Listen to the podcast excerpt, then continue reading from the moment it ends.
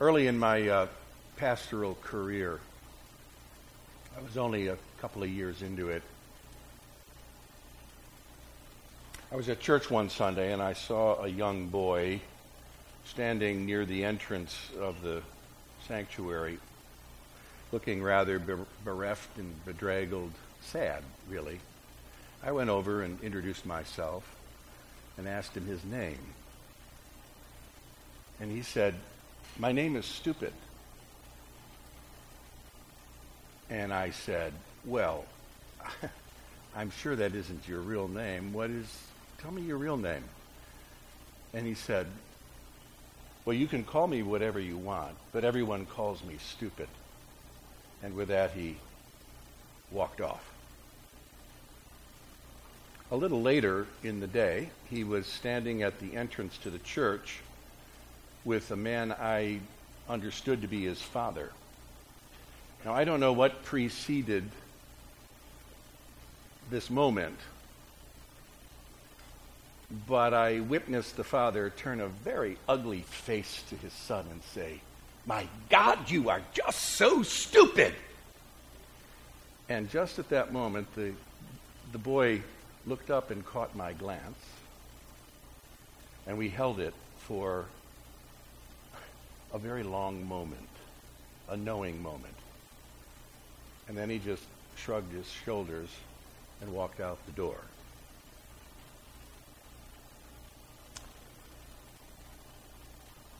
That happened a lot of years ago, as I mentioned. And at the time, I remember thinking I had just witnessed something very important. It was not to be missed or forgotten. Not that it was a very large thing, right? I mean, it's a very small little moment. But it felt like it opened a very big window onto a universal human tragedy. And it has stayed with me all these many years later. Now, you know about this tragedy. You know its permutations. You know how people are trained from the time they are powerless little persons to doubt their essential worth.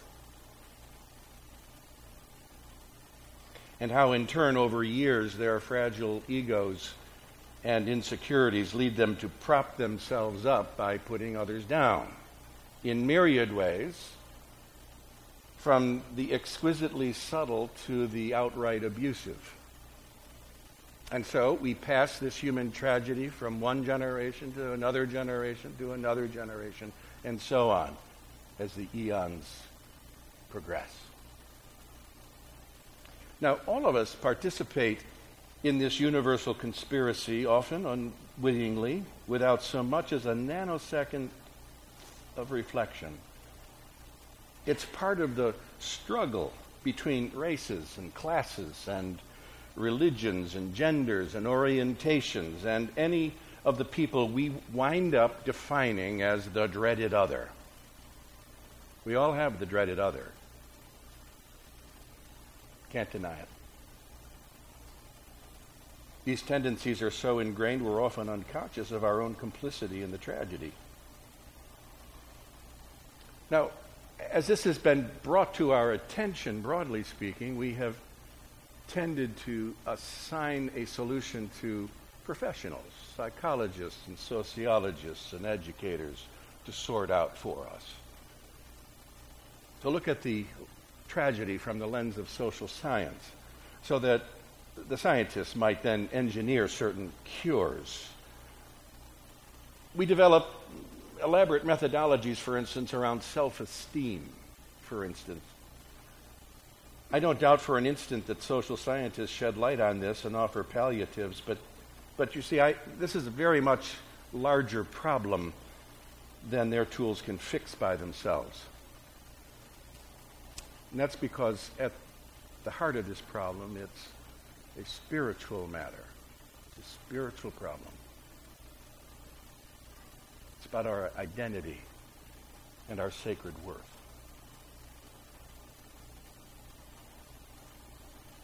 Now, in the gospel lesson, we heard a story with a different outcome. if you were paying attention, you recognized it was also a story about a certain parent and a child, in this case, case a father and a son. We're told that a man named John was baptizing people at the Jordan River. Some among the crowds flocked to John thinking that he might be the Messiah, the one to lead them to freedom. But John's clear that another is coming who is more powerful than him. So while John is doing his thing at the river, Jesus comes to be baptized. And afterwards, the story paints this rather surreal picture that has captured pious Christian art- artists for centuries. I bet some of you grew up in a church that had a picture of Jesus being baptized with a dove coming down out of heaven. And maybe the words were inscribed You are my son, the beloved. With you I am well pleased. That's what the voice says. Now contrast that with, my God, you're just so stupid.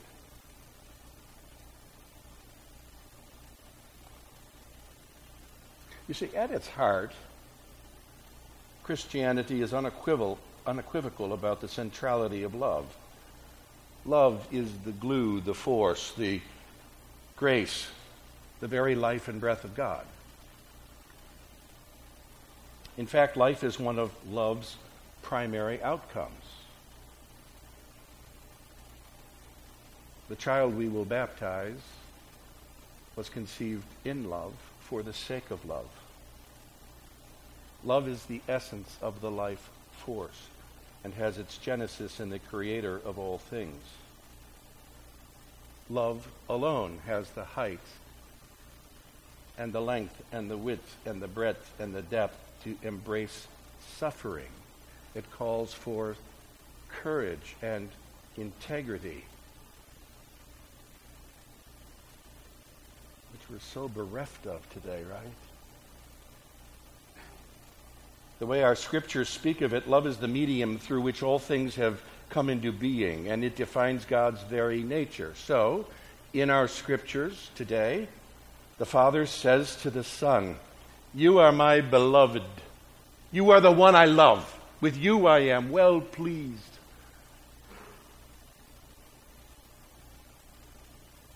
And Jesus, of course, will say, All of us are children of God.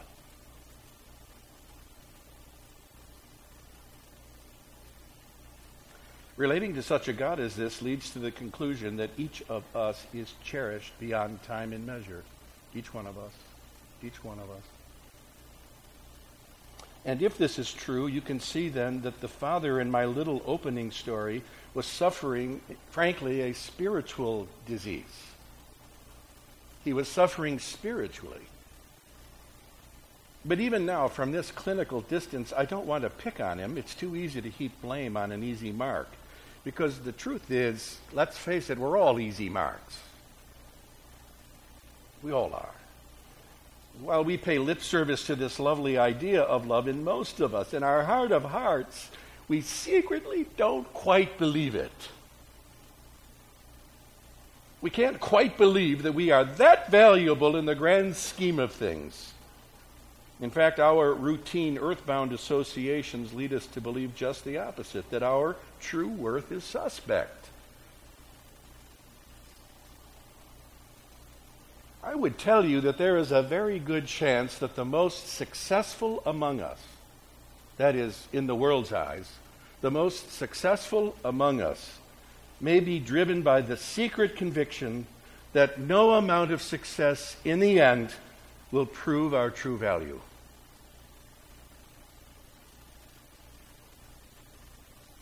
And most likely, this truth lurks in the gray haze of the unconscious because we don't want to face it We'll drive ourselves, drive ourselves, drive ourselves, drive ourselves, proving that we, by God, are worth something after all is said and done. And worth something more than whatever anyone else is worth, by the way.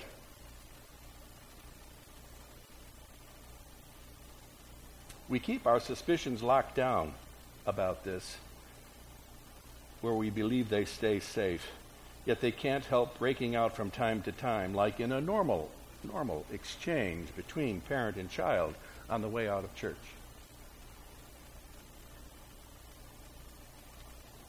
So you see why this transcends psychology.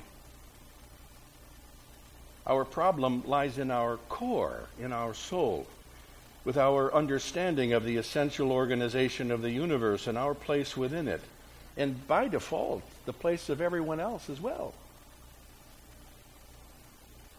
This is one of the principal things that this sacrament addresses. In a few moments, if we're wide awake, we'll see how far and how deep it actually intends to reach. If we pay attention, we'll be reminded of what the deepest truth is, namely that every one last one of us has a sacred genealogy that reaches all the way to God. And if we listen very carefully as a drop of water touches our face, we might hear a voice that says, You are my daughter. You are my son. You are my child. I love you very much. With you I am very well pleased.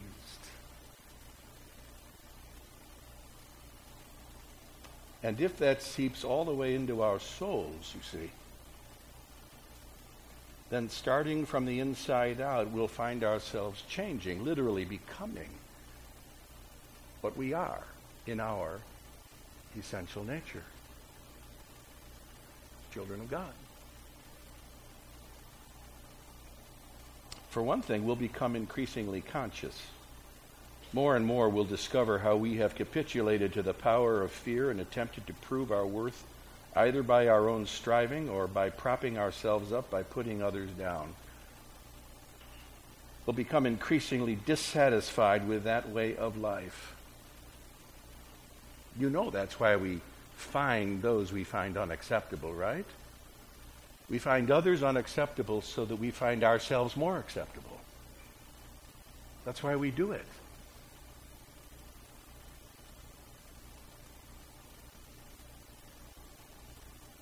We'll find the patterns of fear of others in our culture unacceptable. We'll find ourselves caring more about how well we receive those who have been rejected. By the way, this very issue is what's splitting the United Methodist Church apart. This very thing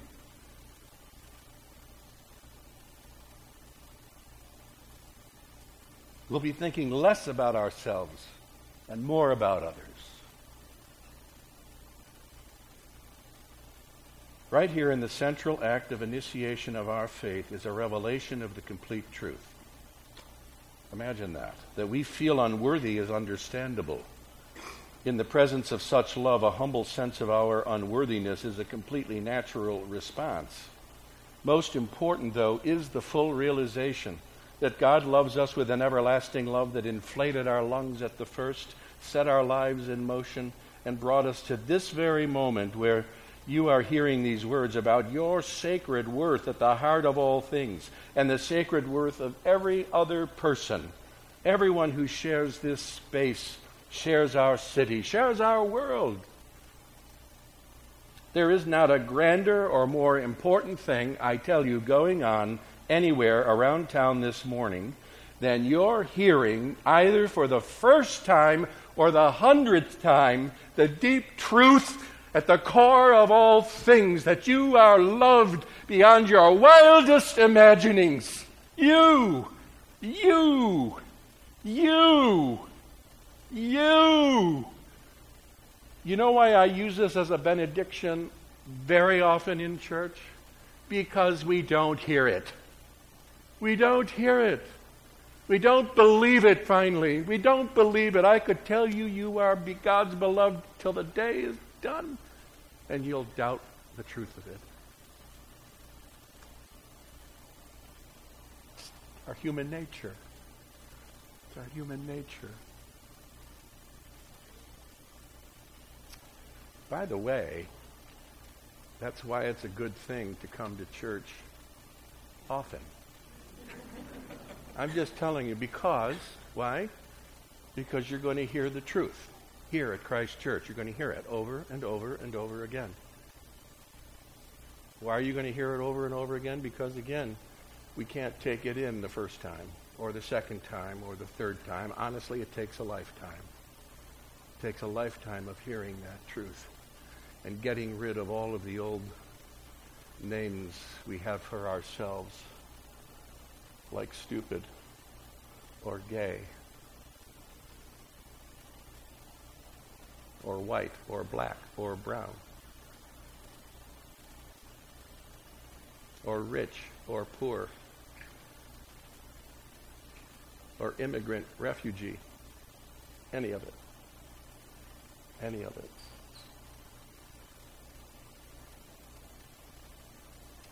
So, friends, it's time to gather at the river that flows by the throne of God.